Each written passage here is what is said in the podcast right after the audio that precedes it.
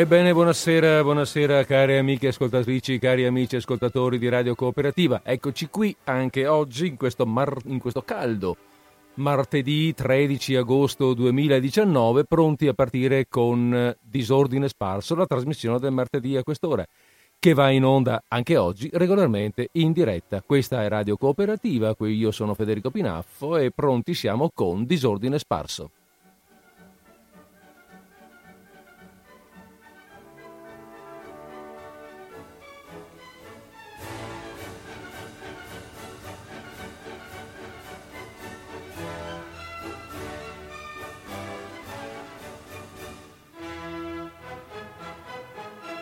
Ale, allora chiudiamo il semaforo qui, chiudiamo la musica e diamo il via alle parole.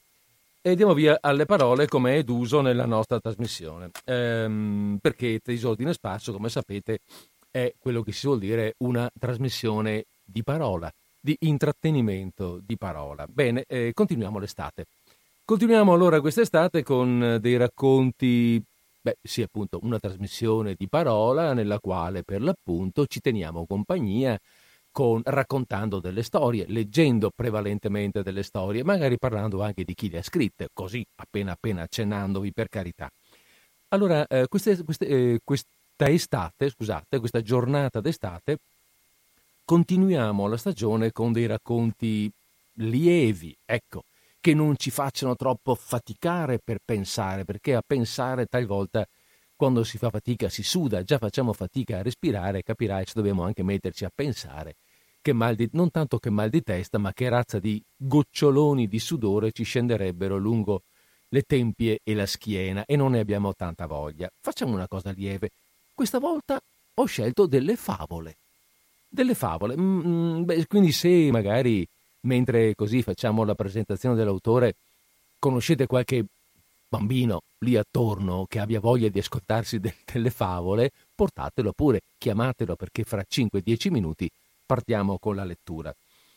Le favole che ho scelto oggi sono un po' particolari, non tanto per il loro contenuto, che è molto, molto delicatamente favolistico, eh, ma perché sono scritte da un autore speciale che sembrerebbe mm, molto molto poco adatto alla semplicità, all'ingenuità direi, che richiede la narrazione per bambini, quando non è quella truce, sapete, no? che si usa a volte con orchi. No, questa è proprio una, una narrazione di grande ingenuità, di grande dolcezza e bontà. L'autore è Oscar Wilde. Oscar Wilde, irlandese, nato nel 1854 a Dublino è morto nel 1900 tondo tondo. A Parigi, mi pare. In Francia, a Parigi, sì. Eh, Oscar Wilde fu un personaggio, beh, anzi, guardate, vi dico, per dire quanto fu notevole, vi leggo il suo nome completo perché devo, essere, devo andarmelo a leggere, perché uno com'è che fa a ricordarsi tutte queste robe? Era Oscar Fingal O'Flaherty Wills White. Wild, pardon. Eh, suo padre era un personaggio come dire, um, notevole anche lui, eh? notevole fu Oscar, notevoli furono anche i suoi genitori. Quindi questo, questo lunghissimo nome ha tutta una serie di sensi e di, e di eh, intitolazioni. Il padre eh, fu un oftalmologo, un celebre oftalmologo, uno di quelli che curano gli occhi, le malattie degli occhi. Divenne fra l'altro oculista personale della regina Vittoria d'Inghilterra, non faccio per dire, eh? Un uomo che oltre ad essere uno scienziato, quindi di un certo valore, scrisse dei saggi e dei libri che furono eh, considerati validi fino al secolo scorso. Eh, ebbe anche però una vita piuttosto disordinata, un donnaiolo, venne condannato per stupro ad un certo momento, quindi insomma ebbe, ebbe le sue avventure e disavventure di vita. La madre è una nobildonna, eh, poetessa, rivoluzionaria irredentista, eh, irlandese, celebre salottiera, teneva un salotto, teneva, ha tenuto vari salotti culturali in, in, varie, in varie località dove ha abitato ed era sempre dei posti assolutamente ricercatissimi. Eh, diceva, eh, lei diceva di discendere addirittura dagli alighieri di Firenze. Mica vero, per carità, però insomma era un personaggio così molto eccentrico. E, mm, ed eccentrico fu anche Oscar. Oscar venne su anche lui eccentrico, fantasioso, grande oratore, eh, gran parlatore, ehm, fino a, fino a, a, a come dire, um, eh, scusate, ho perso il... Eh, no, mi son, mi sono, mi son, ho ricordato male una cosa, volevo dire sì, grande oratore, sì, certo, ma eh, ehm, fin dall'inizio, ecco, mm, scusate, fin dall'inizio un personaggio molto mh, mm, attento a, che, a, quelli che erano i fatti della cultura. Ehm, eh, fu uno studente molto brillante, ecco, scusate, fu uno studente molto brillante. Eh, ebbe modo di frequentare le scuole più rinomate sia in, in Irlanda prima, il, um, il, Trinity College di Dublino e poi via via tutte le scuole più importanti, diciamo perché risultava sempre essere, risultò sempre essere uno, stu- uno studente di primario livello fino ad uscire poi con tutti gli onori dalla celebrata, come sapete, Università di Oxford. Non faccio per dire, insomma, no?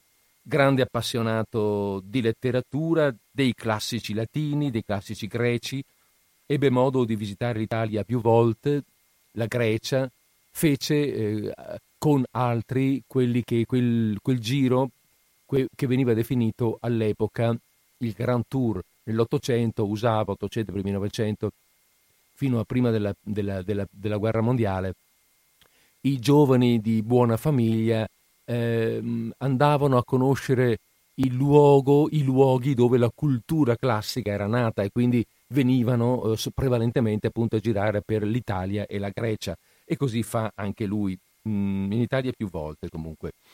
A Roma eh, e naturalmente, eh, scusate, tutto questo voi tenete conto che nel frattempo, mentre lui continua a eh, vivere, a girare, a diventare grandino, scrive scrive e diventa eh, rapidamente un uomo conosciuto, famoso, mm, ricercato, tanto che a Roma eh, fu a, addirittura ricevuto direttamente dal Papa, ebbe una, eh, un'udienza privata con il Papa che era allora Pio IX, la cui personalità lo colpì e al quale eh, dedicò un sonetto. Oscar è anche un, um, un poeta.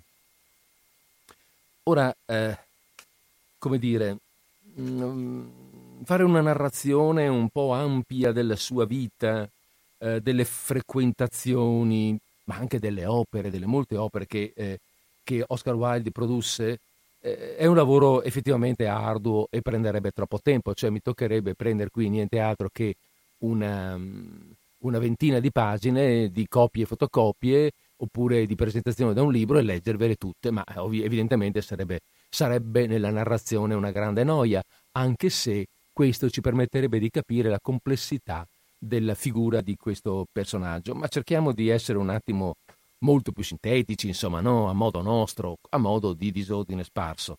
Allora ricordo soltanto che fu conosciuto come un uomo eccezionalmente eccentrico, eh, un esteta, un grande esibizionista, egocentrico, maestro di eleganza, uno che la buona società doveva conoscere per forza, perché era lui che poteva dare eh, la patente di merito a nobili e borghesi, diciamo. C'è un certo momento un principe che dice non ho piacere di conoscerlo, quindi vuol dire che non sono ancora diventato una persona importante, per dire insomma.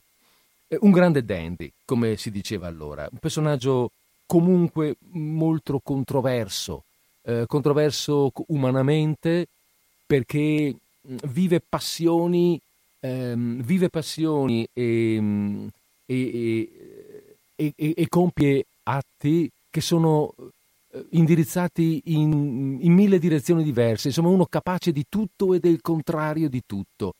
È un uomo di, fra l'altro appunto che ama, la, che ama vivere in maniera, se possibile, in, in maniera ehm, sempre molto evidente, ecco, mettendosi in grande evidenza, in cima, al, in cima alla collina da dove si vuole far guardare, da dove si vuole far notare.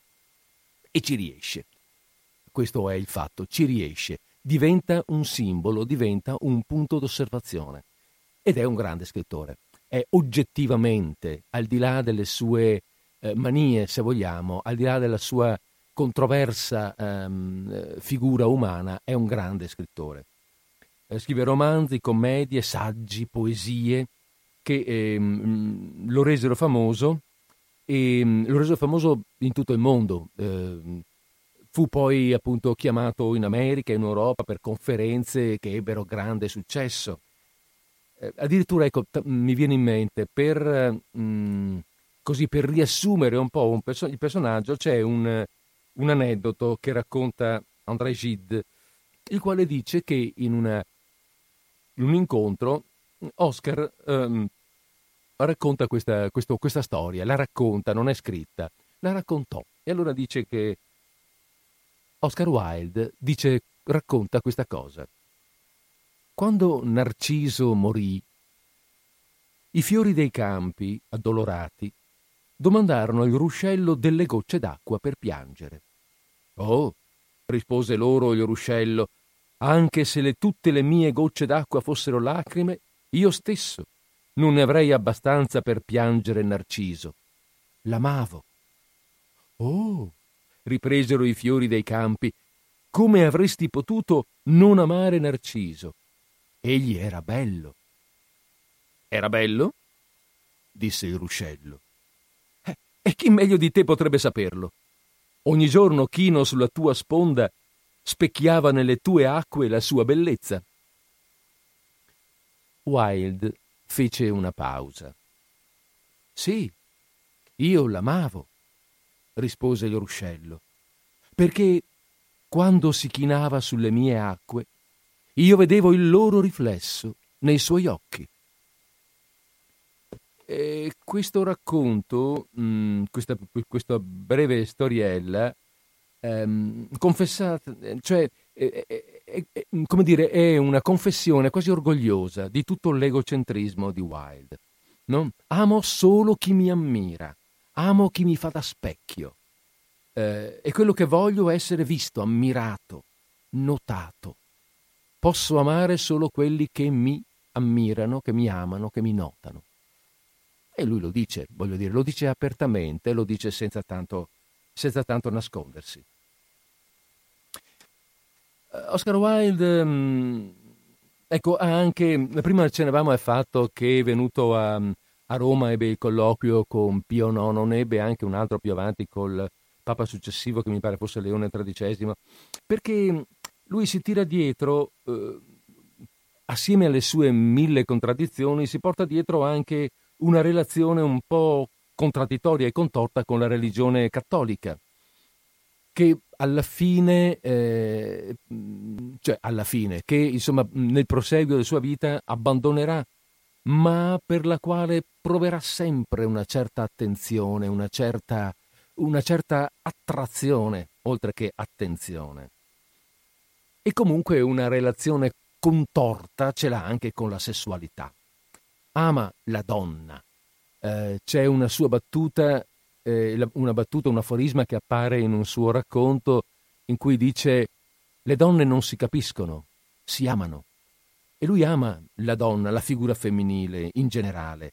In gioventù ha diverse relazioni con donne, di vario genere, fra l'altro, tanto è vero che si prende anche la sifilide probabilmente eh, con una prostituta. Poi si sposa con una donna eh, della buona società, avrà due figli, due figli i che lui ama paternamente e per i quali eh, scriverà quelle favole di cui oggi appunto mh, mm, vi leggerò un paio. Però non si astiene dai rapporti omosessuali, per esempio. Ad un certo momento della sua vita comincia ad avere interesse per l'omosessualità e ad avere rapporti, e ne ha molti, ha diversi, svariati amanti, fino a conoscere anche il mondo della prostituzione giovanile.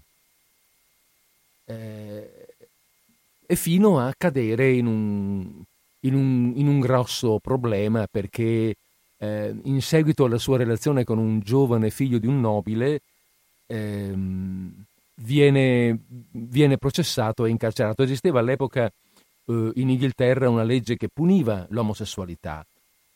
E Oscar, dopo un processo penoso nel quale fu oggettivamente messo alla gogna, finì in carcere. Finì in carcere per due anni, era il massimo della pena, in una situazione molto diversa da quella agiata, da quella da, da raffinato dandy alla quale lui era abituato. Eh, si trovò eh, veramente in un carcere di tipo duro, come diremmo oggi, dove dormiva senza materasso, dovette lavorare, fare proprio lavori forzati, lavorava in mulino a ruota, eh, patì la fame, patì, si ammalò, eh, patì la diarrea, dimagrì 10 kg in poco tempo. Uscì eh, nel 1897 da questa, dal carcere decisamente eh, minato sia nel fisico che nell'anima, come si suol dire. No? Sono modi di dire minato nel fisico e nell'anima, però è così. Eh, dobbiamo veramente immaginarlo ammalato, ammalato cronicamente e incapace più di essere quello di prima, in nessun modo, anche incapace di riprendere a scrivere, per esempio, almeno all'inizio. La moglie, eh, che evidentemente lui aveva malamente tradito, l'aveva tradita tante, tante volte, ma insomma, pur in una situazione di, come dire, di contrasto, lei lo aveva sempre accettato. A questo punto lei non, non, non lo vuole più vedere, quantomeno non lo volle più accanto per quanto continuerà ad aiutarlo, almeno economicamente, per quanto poco, ma non gli permette però di vivere, anche perché lui non è abituato a vivere con poco. Eh, e cade in miseria, cade in miseria tale addirittura da non poter neanche mangiare regolarmente, cioè si trova a patire la fame eh, e si ridusse a una vita, a una vita da, da povero vagabondo. Qualche amico lo aiuta, lui cerca prestiti, fa debiti, scrive ancora qualcosa di successo, ma non gli basterà. Muore a 46 anni, probabilmente di encefalite, ehm, di encefalite eh, f- facilitata, probabilmente anche questo, da antichi postumi della, della sifilide. All'ultimo, eh, prima di morire, eh, quando quando già non era nemmeno in grado di parlare, ma si faceva capire a gesti, chiese un prete cattolico e si fece battezzare e dare l'estrema unzione. In questo modo, in qualche modo, come dire, è coerente con un certo suo pensiero, con una certa sua, con, un, con uno dei suoi tanti aforismi eh, che affermava il cattolicesimo è la sola religione in cui valga la pena di morire. e in questo modo chiude anche il rapporto con la religione in qualche senso. Va bene. Allora questo per sommi, sommissimi capi ehm, Oscar Wilde. E allora voi capite che ehm, un uomo così, come, come, come appunto dicevo all'inizio, eh, non, sembra, non sembrerebbe proprio l'autore giusto per delle favole. Hm? Eh, con questa personalità così, così forte, così, così forte, eh. questa personalità così contorta, controversa, un po' difficile anche da, difficile anche da, da, da definire. Eppure in Wilde c'è posto, per esempio, per la filantropia, perché eh, ha beneficato diverse persone quando ha avuto denaro per farlo. E c'è posto anche per l'amore paterno eh, e per quella dolcezza e quella ingenuità che servono per scrivere storie, per scrivere storie come queste due che adesso vi leggo. La prima, anzi sono tutte e due molto famose, molto conosciute, ma sono conosciute appunto nell'ambito di chi ha voluto un po' conoscere Wilde, ecco, al di là della sua, eh, dell'immagine dell'uomo, del dandy, dell'uomo freddo, dell'uomo, mm, eh, dell'uomo tagliente, che, eh, che è poi la figura preeminente che si dà di lui. Bene, allora la prima che vi leggo si intitola Il principe felice. Quindi facciamo come altre volte vi ricordate usiamo fare. Partiamo cioè con un po' di musica e poi sulla musica do il via alla, do il via alla lettura del racconto.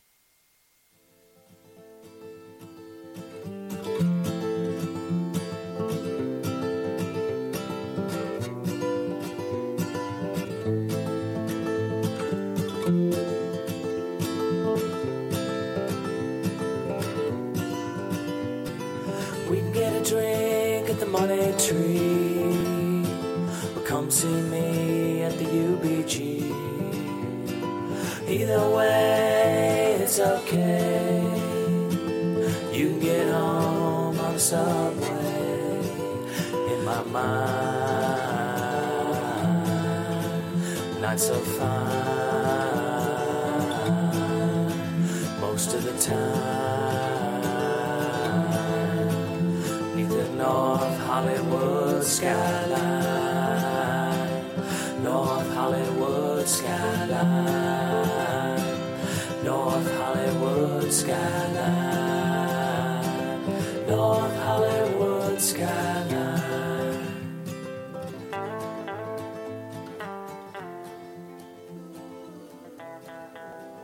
Di Oscar Wilde Il principe felice. Alta sulla città, in cima a una colonna, sergeva la statua del principe felice. Era interamente ricoperta di foglioline d'oro puro. Per occhi aveva due grandi zaffiri e sull'elsa della spada fiammeggiava un grosso rubino. Tutti lo ammiravano. È bello come l'angelo che gira con il vento, osservò un consigliere comunale che desiderava farsi una reputazione come persona di buon gusto. Con la sola differenza che non è altrettanto utile, soggiunse, per timore di essere giudicato poco pratico, quale in realtà non era. Perché non puoi essere come il principe felice? chiese una madre assennata al suo bambino che piangeva perché voleva la luna. Il principe non si sogna mai di piangere perché vuole qualcosa. Sono contento che al mondo vi sia almeno una persona interamente felice, brontolò un uomo deluso guardando la bellissima statua. Sembra proprio un angelo, dissero i bambini del collegio mentre uscivano dalla cattedrale con i loro mantelli rossi fiammanti e i lindi grembiulini. Come fate a saperlo? disse il maestro pedante. Non ne avete mai veduti? Sì che ne abbiamo veduti. In sogno, risposero i bambini. E il maestro pedante aggrottò severamente la fronte, perché non approvava che i bambini sognassero. Una notte un rondinino sorvolò la città. I suoi amici erano partiti per l'Egitto già da sei settimane ma lui era rimasto indietro perché s'era innamorato di una bellissima femminuccia della famiglia dei Verdoni. L'aveva incontrata all'inizio della primavera, mentre scendeva lungo il fiume dietro a una grossa falena gialla, e si era tanto sentito attratto dal vitino sottile di lei che si era fermato a conversare. Vuoi che ti ami? chiese il rondinino, al quale piaceva venire subito al sodo. E la femminuccia gli fece un profondo inchino. Egli allora le svolazzò intorno e con le ali sfiorò l'acqua formando tanti anelli d'argento. Questa fu la sua corte e durò tutta l'estate. È un amore ridicolo, garrivano le rondini. Non ha denaro, poi ha troppi parenti. In effetti il fiume era gremito di verdoni. Ma poi venne l'autunno e tutti presero il volo. Quando se ne furono andati, il rondinino si sentì triste e cominciò a stancarsi della sua bella. Non sa conversare, disse, e poi temo che sia leggerina, perché scherza sempre con il vento. Infatti, ogni volta che il vento soffiava, essa faceva inchini più aggraziati che mai. Riconosco che è casalinga, continuò, ma siccome a me piace viaggiare, bisognerebbe che anche mia moglie avesse la stessa passione. Infine, vuoi venire con me? le disse. Ma essa scrollò la testina. Era troppo attaccata alla sua casa. Ti sei presa gioco di me? le gridò. Io parto per le piramidi. Addio. E prese il volo. Volò tutto il giorno e la notte giunse in città. Dove mi poserò? disse. Speriamo che la città abbia già provveduto. Poi vide la statua del principe sull'alta colonna. Mi poserò lassù, disse. È una bella posizione, con tanta aria fresca. E si appollaiò tra i piedi del principe felice. Ho una stanza tutta d'oro, disse tra sé guardandosi attorno, e si dispose a dormire. Ma mentre stava per mettere il capino sotto l'ala, una grossa goccia gli cadde addosso. Che strano, disse. Non c'è una nuvola. Le stelle sono chiare e lucenti e piove. Questo clima dell'Europa settentrionale è veramente terribile. Alla mia amica la pioggia piaceva, ma solo perché era egoista. Poi cadde un'altra goccia. A che serve una statua se non può nemmeno riparare dalla pioggia? disse. Bisogna che mi cerchi un buon camino. E decise di andarsene. Ma non aveva ancora spiegato le ali quando cadde una terza goccia. Guardò in su e vide. Ah, che cosa vide! Gli occhi del principe felice erano colmi di lacrime e le lacrime scorrevano lungo le sue guance d'oro. La sua faccia era tanto bella il chiarore della luna che il rondinino si impietosì. Chi sei? chiese. Sono il principe felice. E perché piangi allora? chiese il rondinino. Mi hai inzuppato. Quando ero vivo e avevo un cuore, rispose la statua. Non sapevo che cosa fossero le lacrime, perché abitavo nel palazzo di Sanssouci, dove il dolore non può entrare. Di giorno giocavo nel giardino con i miei compagni e la sera conducevo le danze nel grande salone. Il giardino era circondato da un muro altissimo e tutto era così bello intorno a me che mai mi curai di chiedere che cosa vi fosse oltre il muro. I miei cortigiani mi chiamavano il principe felice, e lo ero veramente, se si può dire che il piacere sia felicità. Così vissi e così morii. E ora che sono morto, mi hanno messo quassù, così in alto, che vedo tutte le miserie della mia città. E sebbene il mio cuore sia solo di stagno, non posso fare a meno di piangere. Ma come? Non è d'oro massiccio, disse tra sé il rondinino, ma era troppo educato per fare considerazioni personali ad alta voce. Lontano, continuò la statua con voce sommessa e armoniosa, lontano, in una stradiciola, c'è una misera casa. C'è una finestra aperta e dietro a quella finestra io vedo una donna seduta a un tavolo. Ha la faccia emaciata e consunta le sue mani rosse e grossolane sono tutte punzecchiate perché fa la ricamatrice. Sta ricamando passiflore sull'abito di raso che la più bella damicella della regina indosserà al prossimo ballo di corte. Nel letto, in un angolo della stanza, giace il suo bambino ammalato. Ha la febbre e va chiedendo arance. La sua mamma non ha nulla da dargli se non acqua di fiume e lui piange. Rondinotto, rondinotto, rondinino, non vorresti tu portarle il rubino dell'elsa della mia spada? I miei piedi sono legati a questo piedistallo e non mi posso muovere. Sono atteso in Egitto, disse il rondinino. I miei amici stanno ora svolazzando lungo il nido e ciarlano con i grossi fiori di loto. Tra poco andranno a dormire nella tomba regale in una bara dipinta c'è il gran re. È avvolto in lini gialli e imbalsamato con aromi di ogni genere. Intorno al collo porta una collana di giada verde pallido e le sue mani sembrano foglie avvizzite. Rondinotto, rondinotto, rondinino, disse il principe, vuoi rimanere con me una notte ancora ed essere il mio messaggero? Il ragazzo è assetato e la mamma è tanto triste.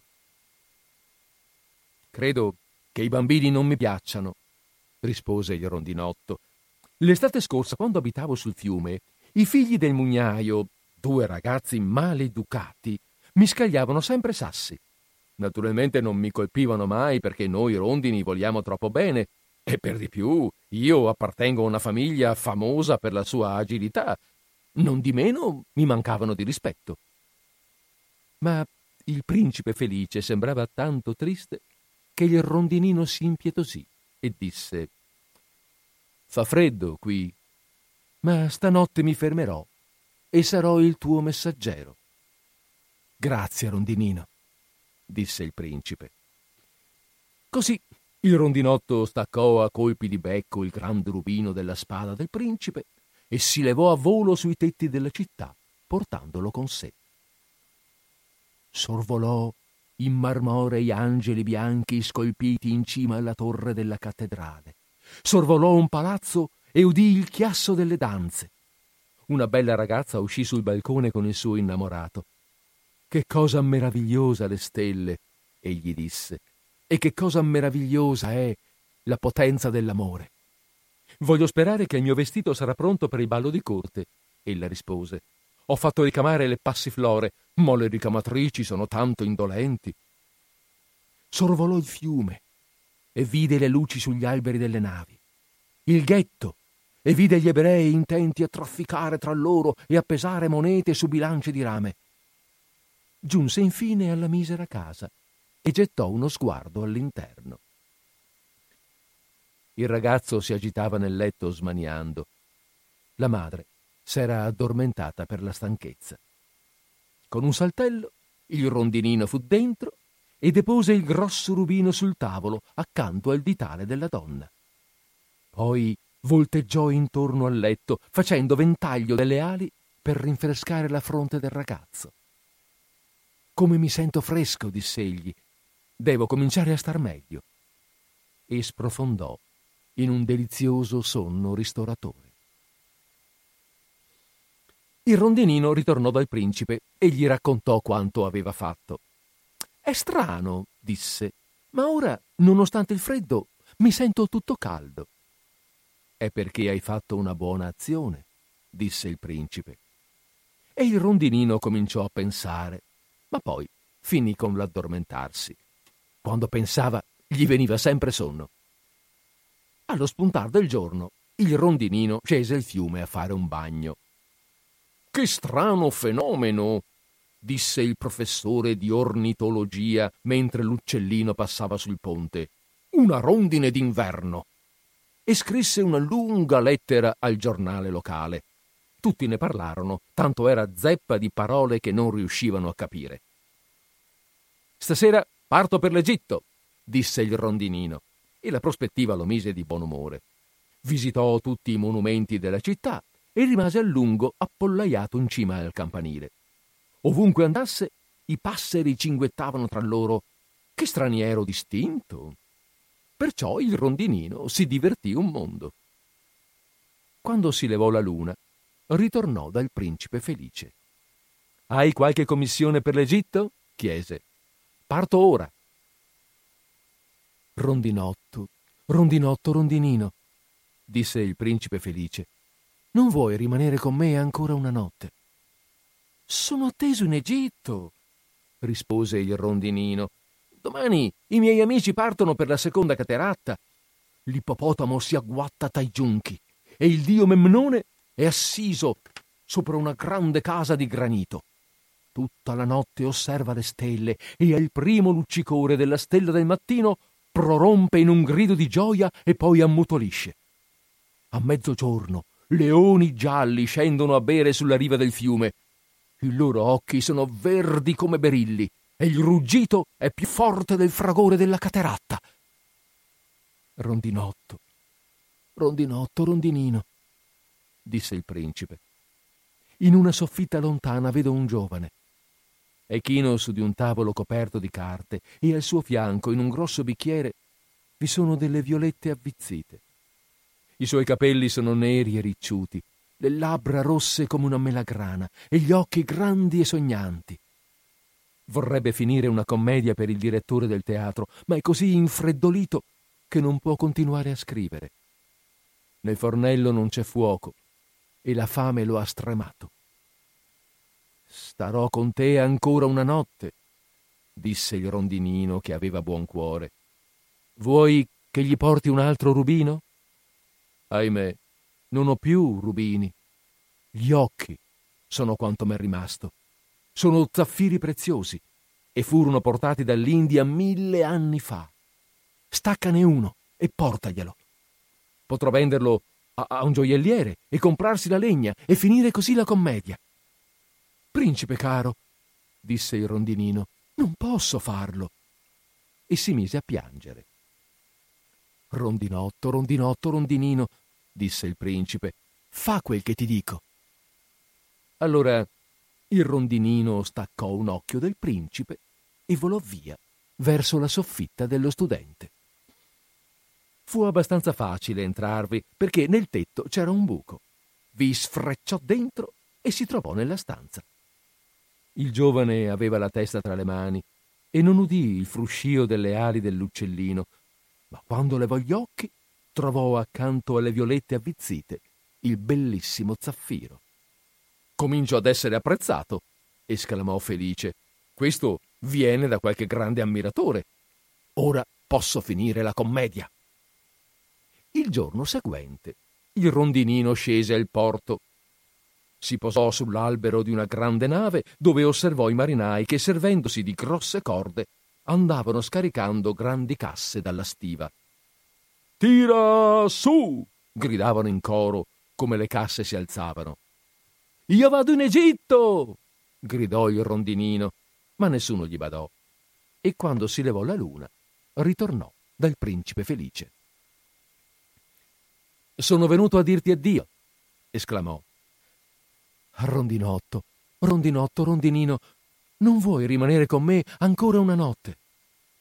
È inverno, rispose il rondinino, e la neve gelata sarà qui tra poco. In Egitto, sulle grandi palme, il sole è caldo e i coccodrilli sdraiati sulla melma si guardano picramente attorno. I miei compagni stanno costruendo il nido nel tempio di Baalbec e le, combal- e le colombelle rose e bianche li stanno ad osservare e tubano. Principe caro, devo lasciarti, ma non ti dimenticherò mai. In primavera ti porterò due bei gioielli in cambio di quelli che hai donato. Il rubino sarà più rosso della rosa rossa e lo zaffiro sarà azzurro come il mare. Nella piazza qui sotto c'è una sigaraia. Ha perduto i cerini nel rigagnolo e sono diventati inservibili. La fanciulla è in lacrime perché se non porterà a casa qualche soldo suo padre la batterà. Non ha calze né scarpe, è a testa nuda. Stacca l'altro mio occhio e daglielo, così suo padre non la batterà. Starò con te ancora una notte, ma non mi sento di levarti l'occhio, diventeresti cieco. Rondinotto, rondinotto, rondinino, fa come ti dico, disse il principe. Allora il rondinino staccò l'altro occhio e con quello nel becco sfrecciò via. Piombò sulla sigaraia e le lasciò cadere il gioiello nel palmo della mano. Che bel pezzo di vetro! esclamò la bambina e corse a casa ridendo. Il rondinino ritornò dal principe e gli disse Ora che sei cieco, rimarrò sempre con te. No, rondinino, disse il povero principe, devi andare in Egitto. Resterò sempre con te, disse il rondinino, e si mise a dormire ai piedi del principe. L'indomani il rondinino trascorse tutto il giorno sulla spalla del principe narrandogli quanto aveva veduto nei paesi lontani. Gli raccontò dei rossi ibis che posati in lunghe file lungo le rive del Nilo pescano col becco i pesci dorati, della Sfinge che abita nel deserto dal principio del mondo e sa tutto, dei mercanti che camminano lentamente al fianco dei loro cammelli e tengono tra le mani collane d'ambra, del re delle montagne della luna, che è nero come l'ebano e venera un grosso cristallo, del grande sempe- serpente verde che dorme su una palma e viene nutrito con dolci di miele da venti sacerdoti, dei pigmei che navigano su per i fiumi su grandi foglie piatte e sono sempre in guerra con le farfalle. Caro rondinino, disse il principe, tu mi racconti cose meravigliose, ma più meravigliosa di tutte è la sofferenza degli uomini e delle donne. Non vi è mistero grande quanto quello della miseria. Vola sulla mia città, rondinino, e raccontami quanto vedi. Il rondinino volò sulla città e vide i ricchi che facevano baldoria nelle loro case, mentre i mendicanti sedevano alle loro porte. Volò su vicoli oscuri e vide le facce pallide dei bambini affamati che guardavano indifferenti le strade buie. Sotto l'arco di un ponte due bambini giacevano abbracciati, cercando di riscaldarsi. Quanta fame abbiamo, dissero. Non si può sdraiarsi qui, disse il guardiano, ed essi presero a vagare sotto la pioggia. Il rondinino ritornò dal principe a raccontargli quanto aveva veduto. Sono ricoperto d'oro puro, disse il principe. Devi toglierlo, foglia per foglia, e darlo ai miei poveri. Quando si è vivi, quando si è vivi, si crede che l'oro possa rendere felici. E il rondinino tolse l'oro puro foglia per foglia, finché il principe felice assunse un aspetto assai triste e incolore. Foglia per foglia, il rondinino portò ai poveri e le loro facce divennero più rosse, ridevano e giocavano sulla strada. Ora abbiamo pane, gridavano. Poi venne la neve e dopo la neve il gelo. Le strade sembravano nastri d'argento, tanto erano chiare e splendenti. Lunghi ghiaccioli, simili a stiletti di cristallo, pendevano dalle grondaie delle case. La gente andava in giro impellicciata e i ragazzi portavano berretti rossi e pattinavano sul ghiaccio. Il povero rondinino si sentiva gelare sempre di più, ma non voleva lasciare il principe perché lo amava troppo.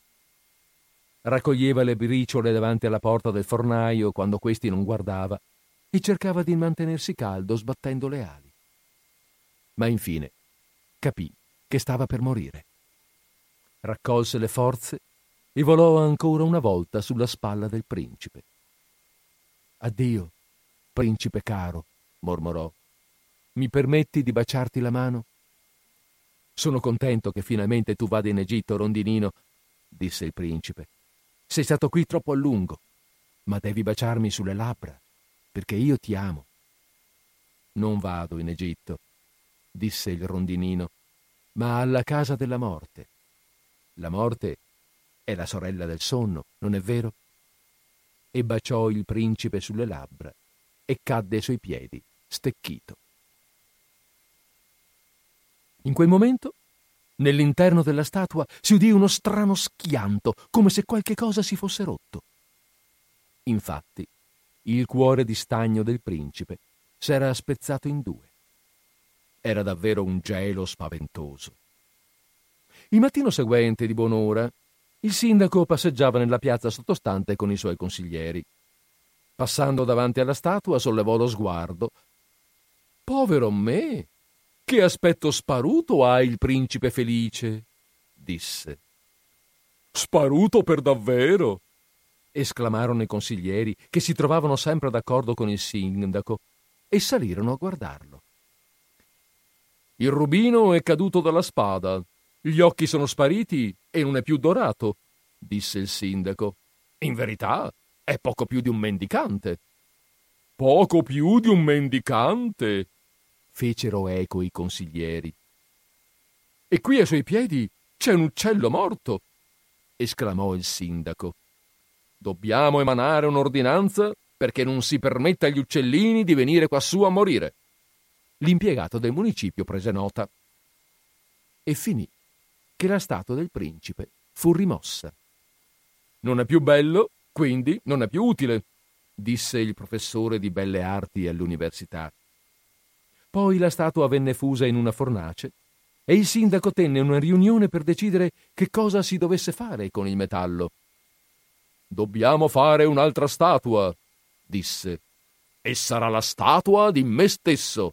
E di me, di me, di me, di me, dissero i consiglieri, e presero a litigare. L'ultima volta che ebbi loro notizie stavano ancora litigando. Che strano, disse il capo fonditore. Lo stagno di questo cuore non vuole fondersi. Dobbiamo gettarlo via. E lo gettarono nel mucchio dei rifiuti, dove giaceva anche l'uccellino morto. Portami, le due cose più preziose della città, disse Dio a uno dei suoi angeli. E l'angelo gli portò il cuore di piombo e l'uccellino morto. Hai scelto bene, disse Dio, perché questo uccellino continuerà a cantare nel mio grande giardino in paradiso e il principe canterà le mie lodi nella città d'oro.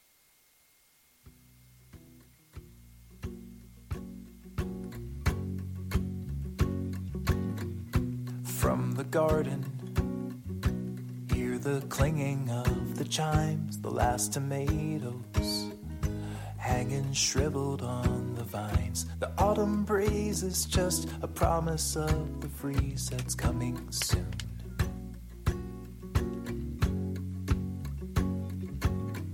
The season's fleeting, the days are blurring into years, the lines retreating.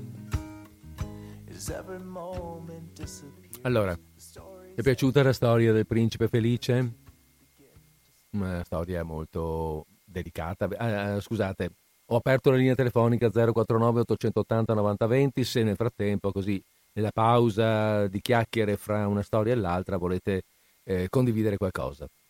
Allora dicevo, una storia, avete sentito, molto, molto delicata, molto dolce, molto... mm, Ah, eh, abbiamo- eh, qualcuno mi aiuta a trovare la parola perché abbiamo una telefonata in linea. Quindi, pronto, siamo in linea.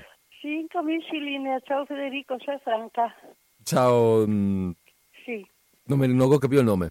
Franca? Ciao, Franca, O sì. Gianfranca, Sì, no, no, no, no, sì, sì, dai, Sì, scusa, ti scusa. Ascolta, Ti conosco, Franca, ma dopo me ogni tanto ho, ho Sì, difficoltà sì, nel, so, eh, sì, nel riconoscere le voci e le memorie. Va bene, Sì, ascolta, pronti? Federico, Siamo mi qua. sto racconto, ho Mm. ascoltato e ho gustato, perché mi Mm. ricordo che tanti anni fa, non so se sia la stessa storia, ma che somiglia, ero letta su, su un libro Racconti e leggende.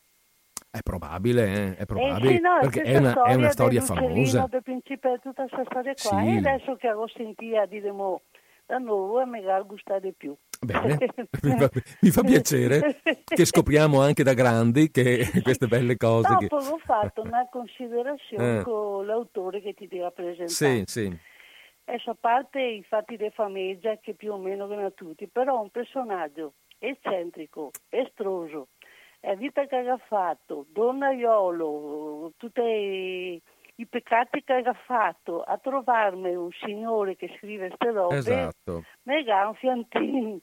No, contenta, ecco, perché ho detto, guarda, tutta che era, eh, eh, mi pareva, man mano che ti, ti spiegavi la sua storia, mi già che pensavo a Gabriele D'Annunzio. Ah, beh, per certi aspetti Perché? così fa venire in mente, sì, sì. Sì, sì, perché Sì, sì. eh, e ho detto vada, perché anche io non so che fosse sa tanto un No, Sant'Antonio, no, certo. ecco. Eh, mi ho fatto questi paragoni. Gente- esatto, sì, sì, eh, sì. ad ogni modo mi te ringrazio, go, Mm, mi, mi go dei cosi, dei, dei, dei cose su dei Eh. mm, come si dice? Ai cosiddetti gli aforismi. Sì, sì, Eh, sì, sì, sì, sì, Sì, sì, ecco, e anche a qui ti vedi che c'è sempre qualcosa di mistero sconto. Ah, sì, Perché, sicuramente. no, per quello che ho paragonato a D'Annunzio, perché anche D'Annunzio era così.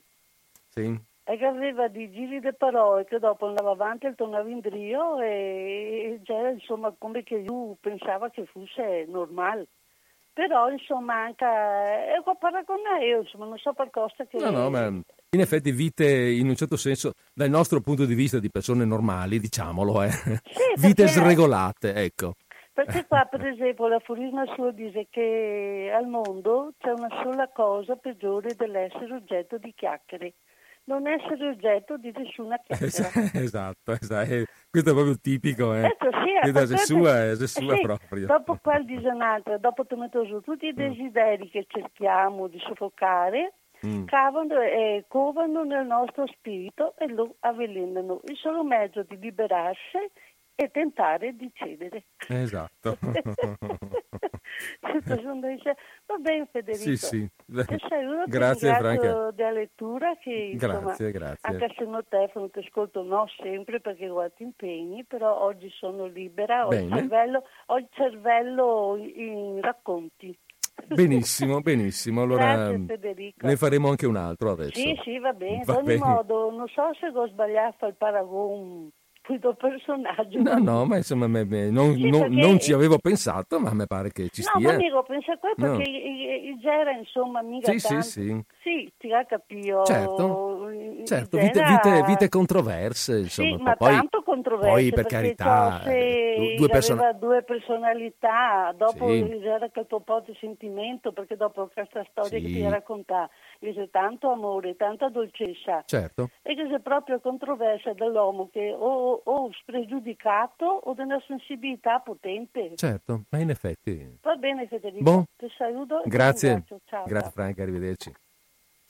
No, è come è vero, poi per carità abbiamo due personaggi, eh, i due che abbiamo appena nominato, completamente diversi nella loro vita, uno è un, uno è un movimentista, uno un militare, no? mentre Wilde queste cose qui assolutamente non erano per lui, non sarebbero state per lui, ma c'è questa, questa analogia, se vogliamo, di mh, soggetti eh, fuori, delle regole, del- fuori delle regole normali, quelle che noi eh, consideriamo normali. Ehm, adesso stavo cercando un'altra frase che Franca mi ha fatto venire in mente, eh, sempre di, di Wilde, non l'ho trovata, ma più- vado più o meno a memoria, dove dice che ehm, le, cioè le cose non vanno, la maniera giusta per vivere le cose non è quella regolare, ma è quella del, ma è l'eccesso. Le cose buone si riconoscono nell'eccesso. Ehm, e anche questa è una modalità un po', un po', un po' sua, ecco, di, di- in- di leggere la vita, come per esempio quell'altra che è forse ancora più famosa, dove- che dice io posso resistere a tutto fuorché alle tentazioni. E questa è una, una frase tratta da una sua commedia. E, e e le sue commedie, i suoi scritti sono pieni di queste, di queste formule, eh, appunto i cosiddetti aforismi, che, che poi eh, che lo rendono famoso, insomma, e che sono, e che sono diventati, alcuni dei quali sono diventati dei veri e propri tormentoni o, dire- o- o- o dei, quasi, o dei quasi aneddoti, dei quasi proverbi, se vogliamo. Va bene, Eh, ma poi magari, poi magari vediamo, ne ho qui una, diciamo una serie, potremmo sceglierne alcuni, tanto per dare l'esempio del, del personaggio. Però vorrei rimanere un po' sul tema, eh, sul tema della, della- del- della favola, appunto, e della favola dolce, della favola ingenua, se vogliamo, no? Della favola per bambini. Anzi, aspetta un po', perché anche qui c'è una piccola. un aspetto critico sulle favole. Vediamo un attimo se riesco a trovarlo. Eccolo qui, c'è l'autore che dice, allora, mm, lo leggo un attimo. Eh, come appuntò già Jorge Luis Borges, Wilde è un uomo che conserva, nonostante le abitudini del male e della sventura, una invulnerabile innocenza. Ecco, ecco la frase. Parlando del fumo, ad un giovane amico aveva detto che non c'è nulla che faccia bene se usato con moderazione. Non puoi sapere cosa ci sia di buono in una cosa finché non le avrai strappato il cuore con l'eccesso. E questo è Oscar Wilde, diabolicamente innocente. Così i suoi racconti sono per i bambini come Cyril e Vivian Wilde e per i giovani donne e per i giovani uomini e donne come gli amati Bosie e Robert e l'amica Ada. Eh, e così questi suoi racconti appunto sono per i figli, eh, Cyril e Vivian, ma anche per adulti, ecco, in questo senso, mm, si possono, possono eh, colpire l'animo di, mm, di soggetti diversi, degli innocenti e dei meno innocenti. Il racconto che vi vado a leggere adesso è un altro racconto famoso di ehm, un altro eh, racconto famoso di Wilde dal titolo Il gigante egoista. Va bene, allora pronti a partire? Pronti a partire? Facciamo ancora il solito discorso, eh? partiamo sulla musica, che così mi preparo meglio il, il libro in mano.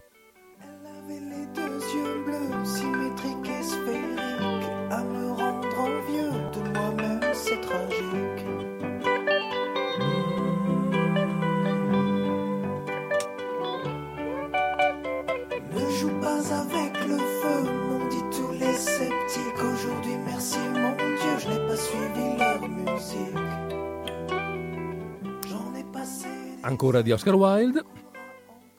il gigante egoista. Tutti i giorni, finita la scuola, i bambini andavano a giocare nel giardino del gigante. Era un giardino grande e bello, coperto di tenera erbetta verde. Qua e là sull'erbetta spiccavano fiori simili a stelle.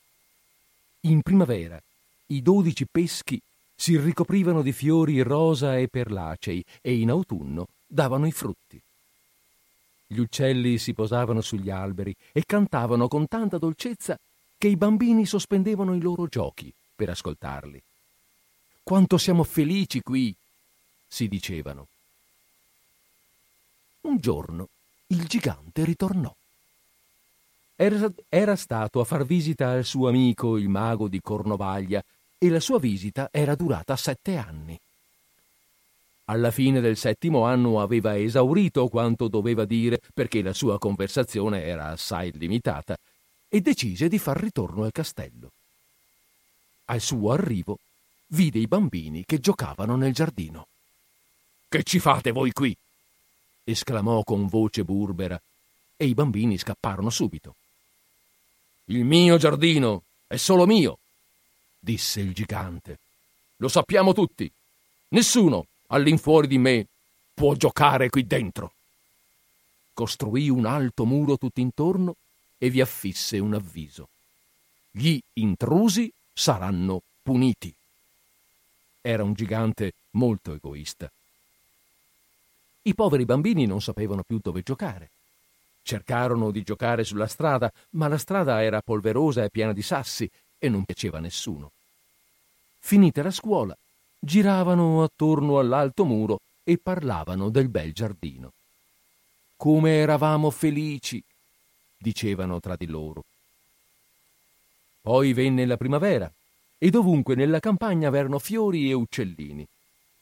Soltanto nel giardino del gigante regnava ancora l'inverno. Gli uccellini non si curavano di cantare perché non c'erano bambini e gli alberi dimenticarono di fiorire.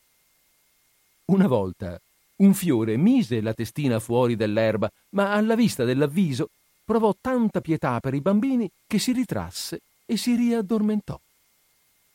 Solo la neve e il ghiaccio erano soddisfatti. La primavera ha dimenticato questo giardino, esclamarono. Perciò noi abiteremo qui tutto l'anno. La neve copriva l'erba con il suo grande manto bianco e il ghiaccio dipingeva d'argento tutti gli alberi. Poi invitarono il vento del nord. Esso venne avvolto in una pesante pelliccia e tutto il giorno fischiò per il giardino e abbatté i camini. È un posto delizioso, disse. Dobbiamo invitare anche la grandine. E la grandine venne. Tre ore al giorno essa picchiò sul tetto del castello finché ruppe le tegole. Poi, quanto più veloce poteva, scorazzò per il giardino. Era vestita di grigio e il suo fiato era freddo come il ghiaccio. Non riesco a capire perché la primavera tardi tanto a venire, disse il gigante egoista, mentre seduto presso la finestra guardava il suo giardino gelato e bianco. Mi auguro che il tempo cambi. Ma la primavera non venne mai, e nemmeno l'estate. L'autunno diede frutti d'oro a tutti i giardini, ma nemmeno uno a quello del gigante. Era sempre inverno laggiù, e il vento del nord, la grandine, il gelo e la neve danzavano tra gli alberi. Una mattina il gigante udì dal suo letto una dolce musica. Risuonava tanto dolce alle sue orecchie che pensò fossero i musicanti del re che passavano nelle vicinanze. Era solo un merlo che cantava fuori dalla sua finestra, ma da tanto tempo non udiva un uccellino cantare nel suo giardino che gli parve la musica più bella del mondo. La grandine cessò di danzare sulla sua testa, il vento del nord smise di fischiare e un profumo delizioso giunse attraverso la finestra aperta. Credo che finalmente la primavera sia venuta, disse il gigante. Balzò dal letto e guardò fuori della finestra. Che vide? Hm. una visione meravigliosa. I fanciulli erano entrati attraverso un'apertura del muro e sedevano sui rami degli alberi. Su ogni albero che il gigante poteva vedere c'era un bambino. Gli alberi, felici di riavere i fanciulli, si erano ricoperti di fiori e gentilmente dondolavano i rami sulle loro testoline. Gli uccellini svolazzavano intorno cinguettando felici e i fiori sollevavano il capo per guardare di sopra l'erba verde e ridevano. Era una bella scena. Solo in un angolo regnava ancora l'inverno. Era all'angolo più remoto del giardino e vi stava un bambinetto. Era tanto piccolo che non riusciva a raggiungere il ramo dell'albero e vi girava intorno piangendo disperato. Il povero albero era ancora coperto dal gelo e dalla neve e sopra di esso il vento del nord fischiava. Arrampicati piccolo, disse l'albero, e piegò i suoi rami quanto più poté, ma il bimbetto era troppo piccino. A quella vista il cuore del gigante si intenerì. Come sono stato egoista, disse. Ora so perché la primavera non voleva venire metterò quel bambino in cima all'albero. Poi abbatterò il muro e il mio giardino sarà per sempre il campo di giochi dei bambini. Era veramente addolorato per quanto aveva fatto. Scese adagio le scale e aprì la porta d'ingresso. Ma quando i bambini lo videro si spaventarono tanto che scapparono e nel giardino regnò di nuovo l'inverno. Soltanto il bambinetto non scappò. I suoi occhi erano così colmi di lacrime che non vide arrivare il gigante. E il gigante giunse di soppiatto dietro a lui, lo prese delicatamente nella sua mano e lo mise sull'albero. E l'albero fiorì, gli uccellini vennero a cantare e il bambino allungò le braccine, si avvicinò al collo del gigante e lo baciò. Non appena gli altri bambini videro che il gigante non era più cattivo, rientrarono di corsa e con essi venne la primavera. Ora, questo è il vostro giardino, bambini, disse il gigante, e presa una grande ascia abbatté il muro. A mezzogiorno la gente che andava in mercato vide il gigante giocare con i bambini nel giardino più bello che avessero mai veduto. Dopo aver giocato tutto il giorno, la sera i bambini andarono a salutare il gigante. Dov'è il vostro piccolo amico? chiese. Il bambino che io ho messo sull'albero. Il gigante lo amava più di tutti perché l'aveva baciato. Non lo sappiamo, risposero i bambini. Se n'è andato. Dovete dirgli che domani deve assolutamente venire, disse il gigante. Ma i bambini risposero che non sapevano dove abitasse e che prima non l'avevano mai visto. E il gigante si sentì molto triste.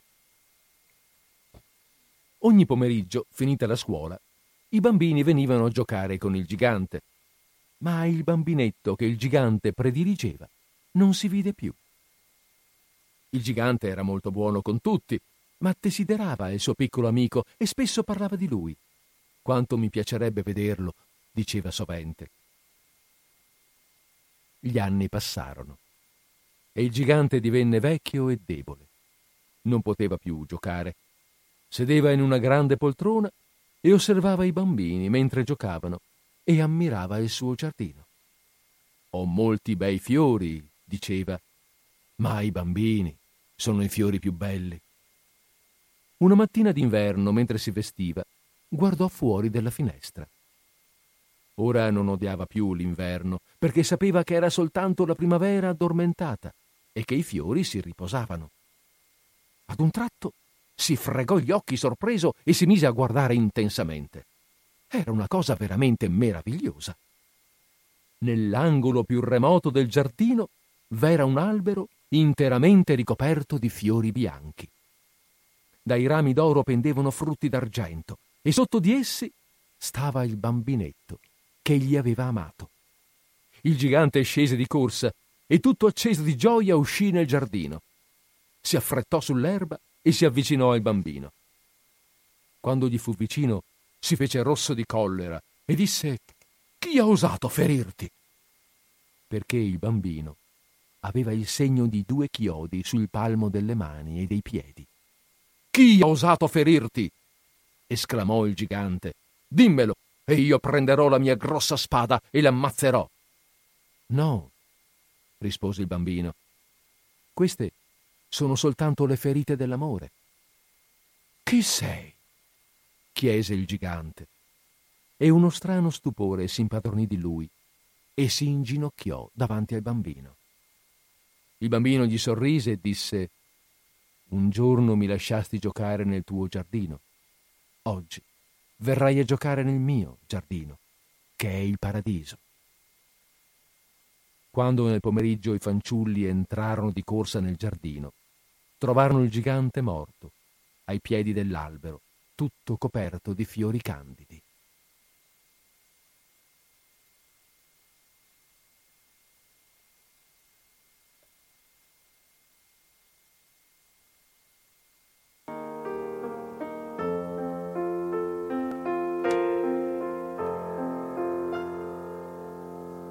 Days pass me by and the phone doesn't ring. You're far away and accelerating.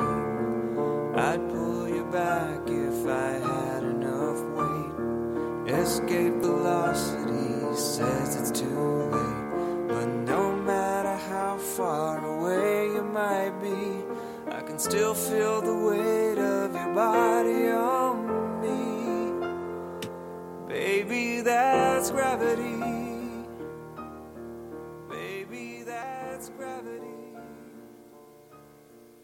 Ecco, e questa era la seconda eh, storia, la seconda favola che abbiamo letto oggi di Oscar Wilde.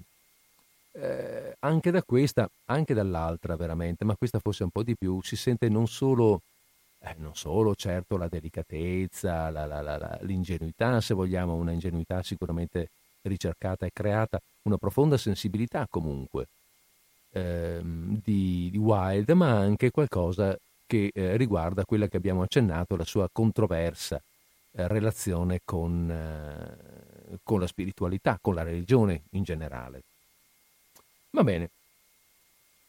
E allora così abbiamo, abbiamo presentato questo autore ehm, con queste due, cioè un aspetto, ecco, una, un aspetto, l'aspetto probabilmente meno forte, meno preponderante, l'aspetto un po' più, um, un po' più nascosto, diciamo così, di Oscar Wilde, che non è sicuramente un autore di favole, non è conosciuto certo per essere un autore di favole, anche se in particolare Il Principe Felice è una favola molto nota, specialmente in ambiente anglosassone. In ambiente anglosassone, a quanto mi risulta, conoscendo, avendo alcuni amici, eh, un paio di, di, un paio, per carità, non tantissimi, un paio di amiche che sono insegnanti di inglese, eh, so che questa è una di quelle, una di quelle storie vengono pre- che vengono usate appunto per l'insegnamento eh, della lingua nelle scuole, nelle nostre scuole medie. Va bene, comunque, eh, comunque sì, eh, il principe felice è sicuramente una storia, una storia nota. Ve ne sono delle altre, eh, altre favole, non moltissime, che ha scritto uh, Wilde, ma adesso, ma insomma, basta con le favole. Adesso potrei, ve ne sono altri racconti più o meno interessanti, più o meno...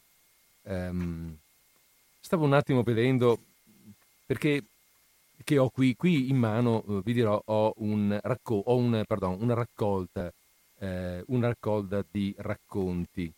Quindi non necessariamente stavo un attimo cercando di capire eh, vabbè n- nulla. Abbiamo eh, una raccolta di racconti dal, dal quale potrei prenderne anche un altro visto che abbiamo il tempo per farlo sono le 17 abbiamo tempo fino alle 17.20 ho in mano un racconto qui che dura che dura, boh, durerà un 13 minuti circa e allora potrei anche, un quarto d'ora, insomma, potrei anche eh, buttarlo lì. Cosa ne dite? La linea è aperta 049 880 9020. Se entro 60 secondi, eh, facciamo 60 secondi, se entro 160 secondi da ora, via! Se entro 60 secondi da ora non ricevo telefonate che, eh, con le, che ci portano a fare qualche chiacchierata, a interrompere a, a, a passare un po' di, di, di tempo eh, in chiacchiere, ehm, beh, allora eh, alle 17.01, anzi 17.02 perché sono già adesso le 17.01, alle 17.02 comincio la, l'ultimo, l'ultimo racconto. In maniera molto rapida, molto eh, così, mh, mm, senza stare tanto a fare, a fare storie e preparazioni. Ah, eh, potete anche telefonare per dirmi sì sì dai dai parti col racconto. Eh? Abbiamo mm, ancora pochi secondi. Va bene, allora partiamo col racconto. Partiamo con questo racconto che si intitola La Sfinge senza segreti e non è una favola.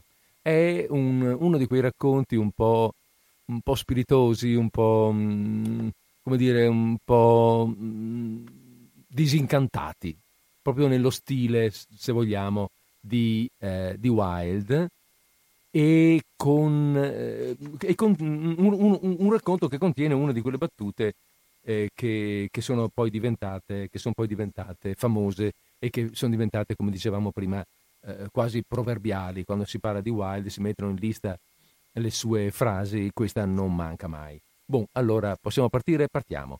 Il titolo è La Sfinge senza segreti. Sottotitolo Ritratto incompiuto. Un pomeriggio sedevo ad un tavolino davanti al caffè de la Paix. Osservavo splendori e miserie della vita parigina e, sorseggiando il mio vermouth, meditavo sullo strano insieme di orgoglio e di povertà che mi sfilava innanzi, quando qualcuno mi chiamò per nome. Mi volsi e vidi Lord Murchison un mio compagno di università che da quasi dieci anni avevo perduto di vista.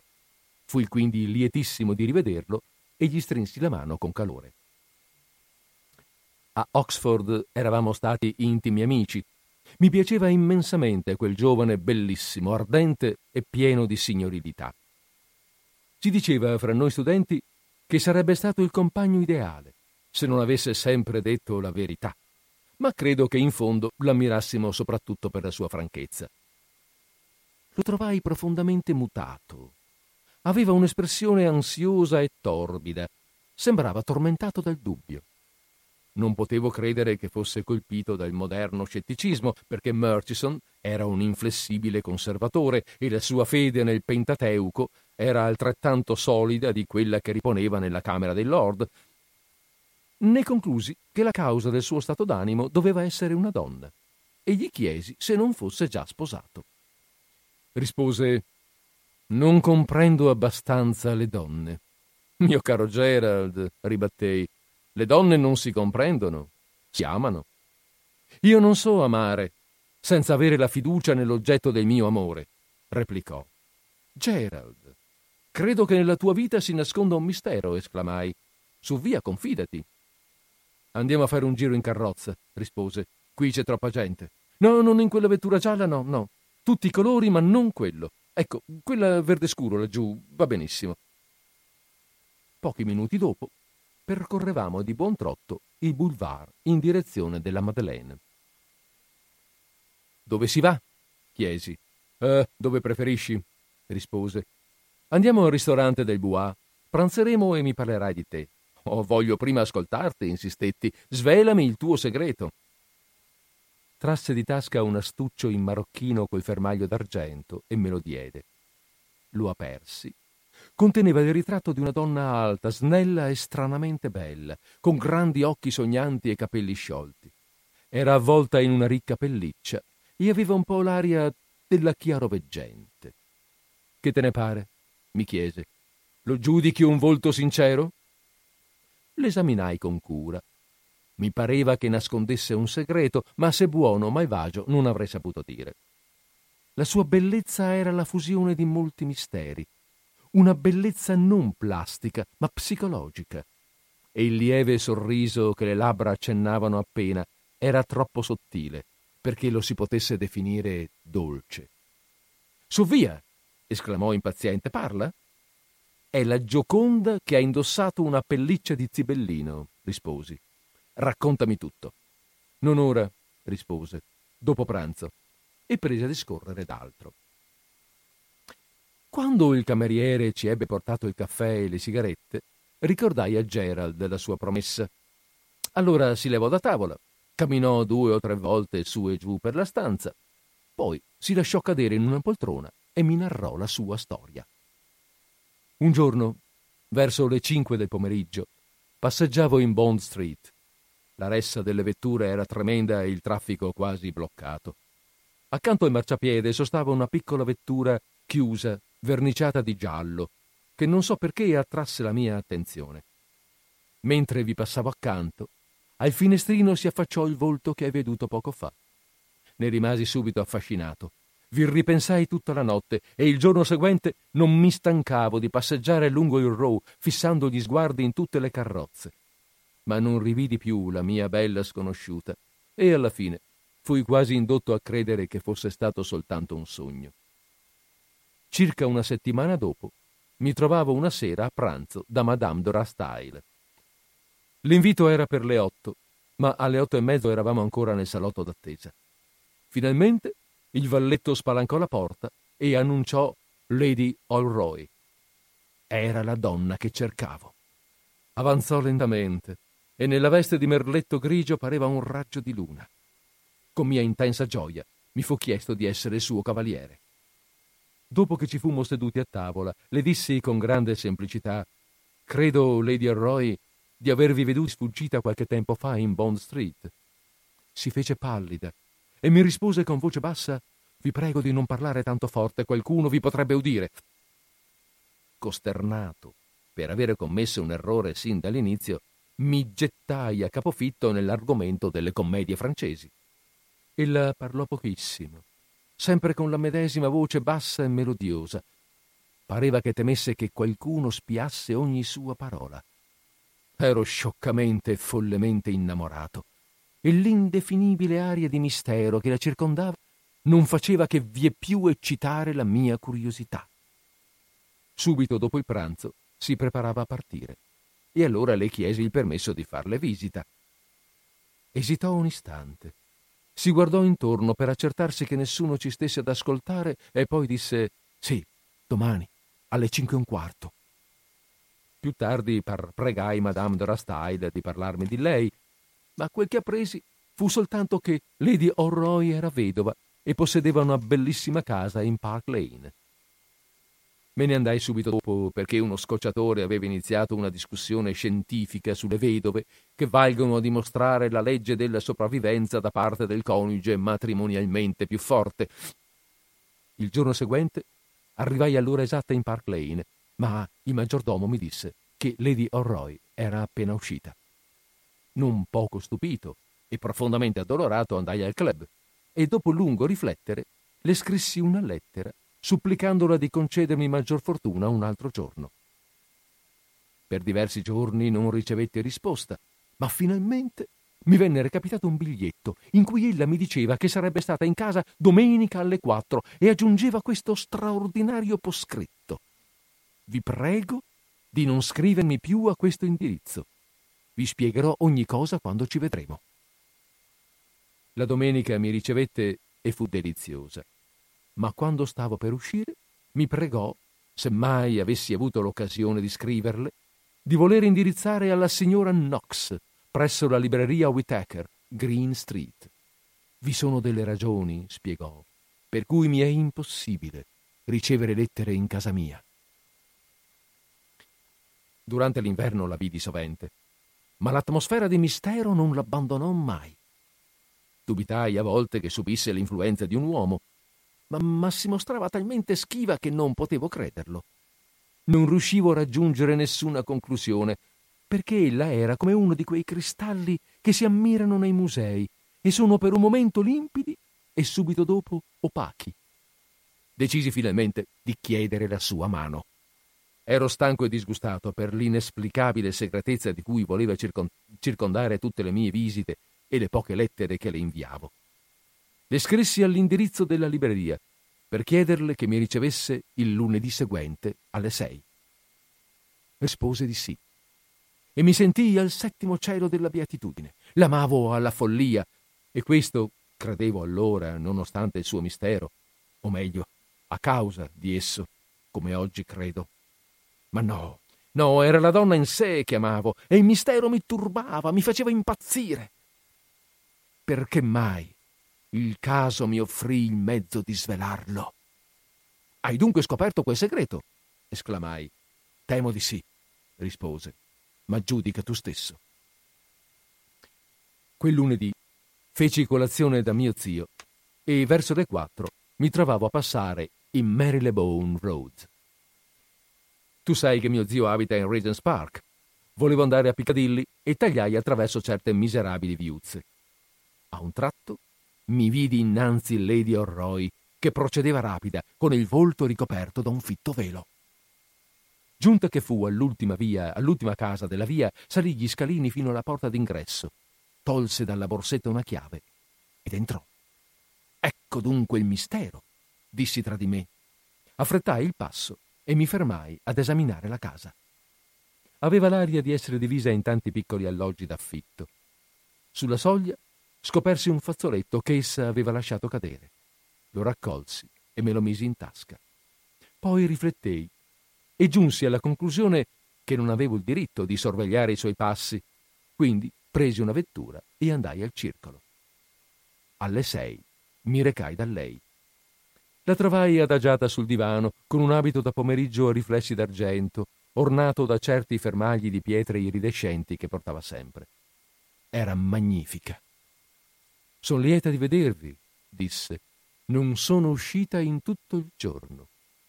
La fissai sbigottito e tratto di tasca il suo fazzoletto, glielo porsi, dicendole con voce perfettamente calma Lady O'Roy, l'avete smarrito poche ore fa in Cumnor Street.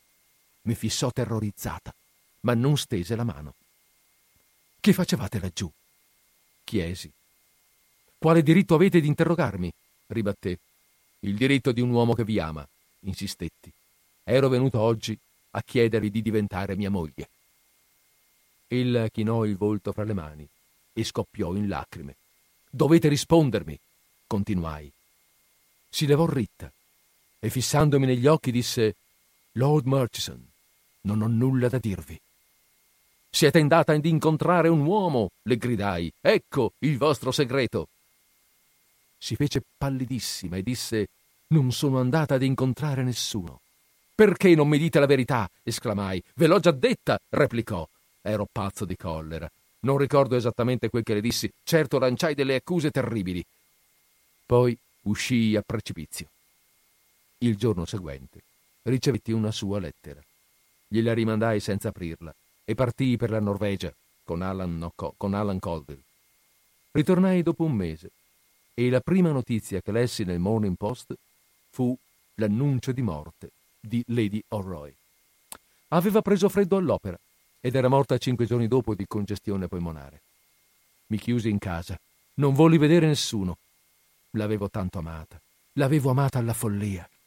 Gran Dio, quanto avevo amato quella donna. Sei ritornato laggiù? domandai. Sei mai entrato in quella casa? Sì. Un giorno mi recai in Camino Street. La tentazione era troppo forte. Mi sentivo torturato dal dubbio. Bussai alla porta. Mi aprì una donna dall'aria onesta. Le chiesi se avesse camera da affittare. Vede, signore, mi rispose, il salotto sarebbe già affittato, ma quella signora non viene da tre mesi e siccome la pigione è scaduta, potete prendere voi quella stanza. È questa la signora? dissi mostrandole il ritratto. È proprio lei, esclamò. Quando ritornerà? Questa signora è morta, risposi. Oh signore, che disgrazia! gemette la donna. Era la mia inquilina migliore. Mi pagava tre ghinee alla settimana soltanto per venire a sedere di tanto in tanto nel mio salotto. Incontrava qualcuno? domandai. La donna mi assicurò che questo non era mai avvenuto, che arrivava sempre sola e non vedeva nessuno. E che diavolo stava a fare qui? esclamai. Sedeva nel salotto, signore, leggeva un libro e qualche volta prendeva il tè, spiegò la donna. Non sapevo che dire. Le diedi una sovrana e me ne andai. Ora dimmi, che ne pensi di tutto questo? Credi che quella donna mi abbia detto la verità? Credo di sì. E allora perché Lady O'Roy andava in quella casa di Camino Street? Mio caro Gerald, Lady Elroy era semplicemente una donna affetta dalla mania del mistero. Aveva preso in affitto quel salottino soltanto per il gusto di andare laggiù velata e potere immaginare di essere l'eroina di un'avventura. Aveva la passione della segretezza, ma era una povera sfinge senza segreti. Lo credi davvero? Ne sono certo, conclusi. Egli ritolse di tasca l'astuccio marocchino, l'aprì e fissò il ritratto. Chissà, mormorò alla fine.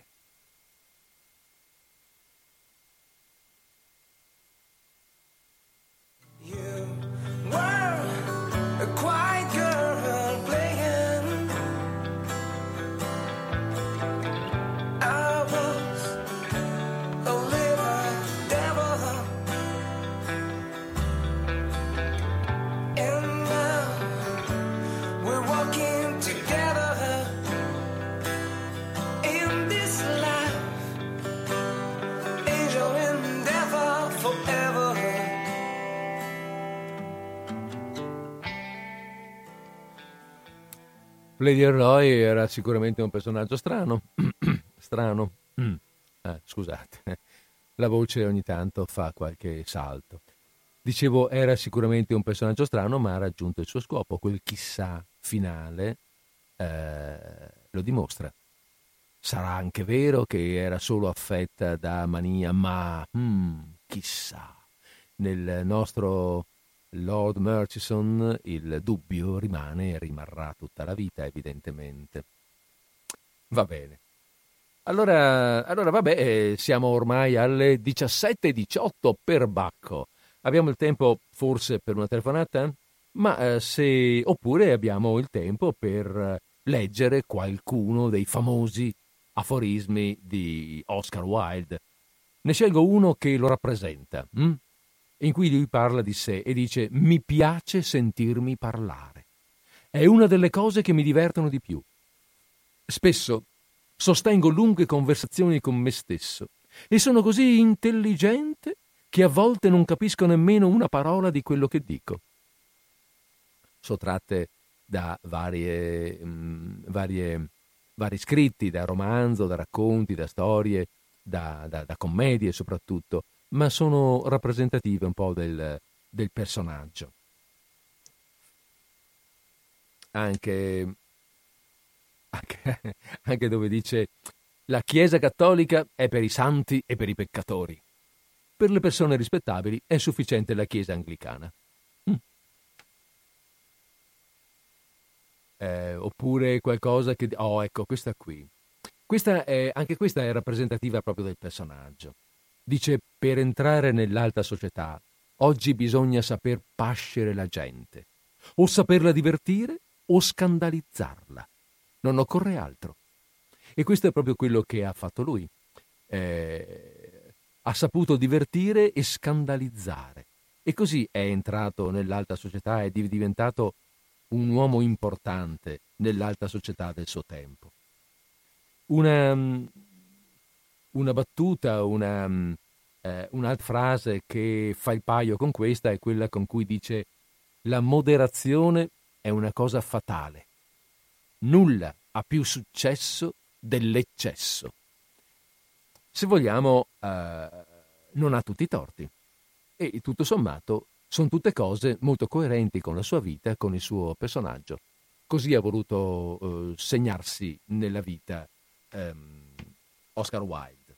Ma abbiamo, abbiamo concluso, abbiamo raggiunto la nostra eh, la conclusione della nostra giornata di, di, radio, sono le 17.20, per cui non mi resta a questo punto che darvi il mio, eh, mio buongiorno, eh, il mio, mio, mio, buonasera più che buongiorno ormai, eh, augurarvi una buona conclusione di giornata, una buona conclusione di settimana e augurarvi una buona continuazione di ascolto con Radio Cooperativa.